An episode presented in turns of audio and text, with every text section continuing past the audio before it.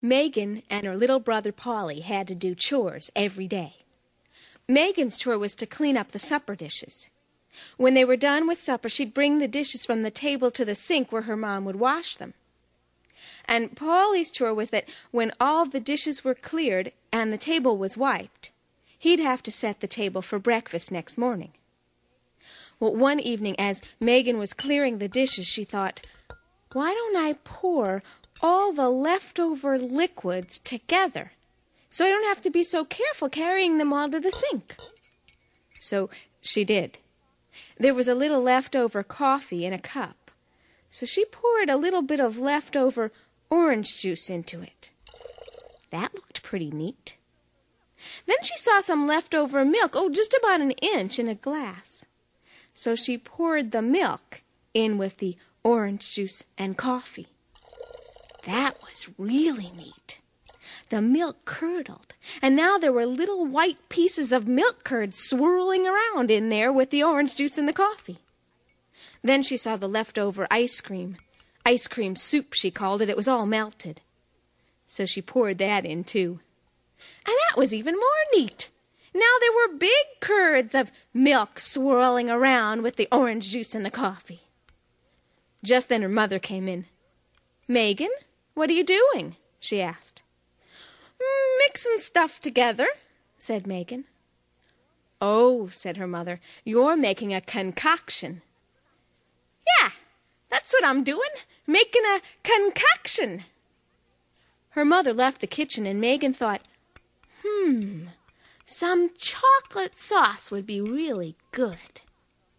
So she got the chocolate sauce out of the refrigerator and she put some in with the leftover ice cream soup and the milk and the orange juice and the coffee. Mmm, that smelled great. Ooh, cherry jam.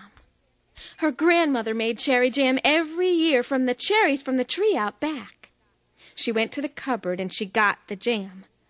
Ooh, it was hard to open. She got the top off and ew, there was some ancient green mold on top. Well, she'd add that too. She put a big dollop of the jam and the mold into the chocolate sauce and the leftover ice cream soup and the milk and the orange juice and the coffee. Just then her little brother Polly came in. Megan, what you doing? Making a concoction. Oh, what's that? It's magic, said Megan. If you drink it, it'll turn you into something. Ah, come on, Megan, you're kidding me. No, really it will.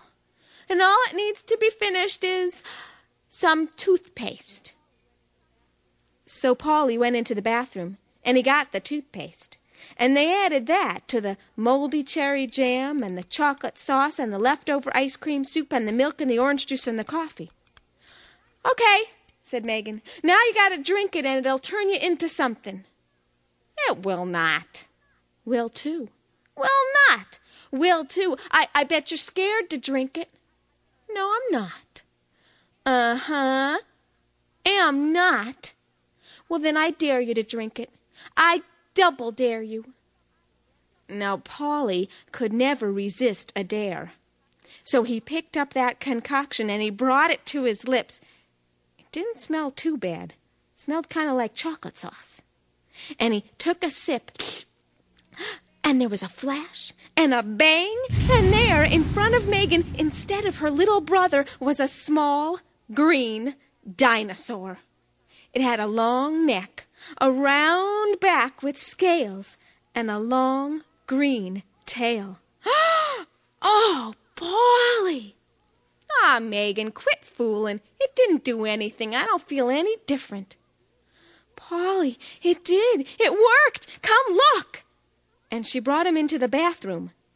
And when he saw himself in the mirror, a dinosaur, he said, Megan, Mom's gonna kill you. She's not gonna find out, said Megan. Quick, quick, we gotta hide you. Well, you know, there aren't too many places to hide a small green dinosaur in a house where moms won't look. So finally, Megan told Paul to go out in the yard.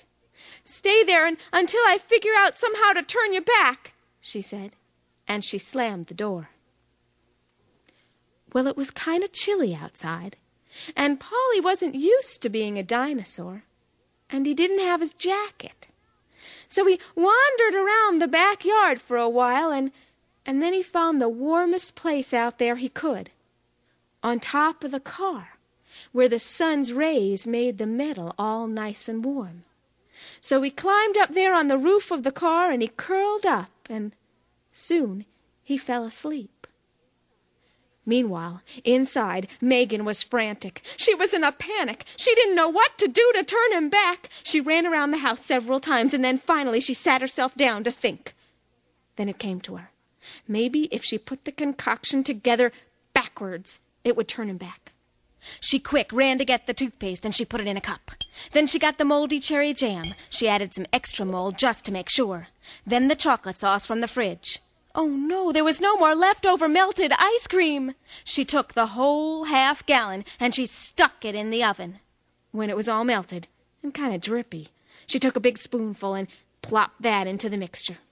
Then some milk and some orange juice, and oh, good, there was a little leftover coffee still left in the pot. She put it all together and she stirred it up. Then she ran outside. It took her a while to find Polly. She didn't expect to find him on top of the car. But finally she saw him and she went over there to wake him up. Polly, I think I got it. Drink this and I, I think it'll turn you back. said Polly. I don't know. I kind of like being a dinosaur. Besides, maybe that stuff will turn me into something dumb, like a frog. No, it won't, I promise. Come on, drink it. Mom'll kill me if she finds you like this, remember? Yeah, she will. So, uh, what's it worth to you if I drink it, huh? Um, I'll give you a nickel. Nah. Uh, I'll give you a quarter and a nickel. Nah. Uh, I'll give you a quarter and a nickel and my sticker book and you'll do my chores for a week? Yeah. Okay. Polly took the concoction. He held it up to his lips and he took a sip. And there was a flash and a boom, and there in front of her was her little brother Polly, back to being a little boy again. Just then they heard a voice from inside. Megan, Polly, where are you? Their mother came outside. Young man, get off the roof of that car this instant. And why haven't you children finished your chores? Coming, Mom. Uh, be right there, Mom. They went inside. Megan was happy. She had her brother back. She didn't mind giving up her nickel or her quarter or even her sticker book. She didn't even mind doing Polly's chores for a week. She'd never mix a concoction again.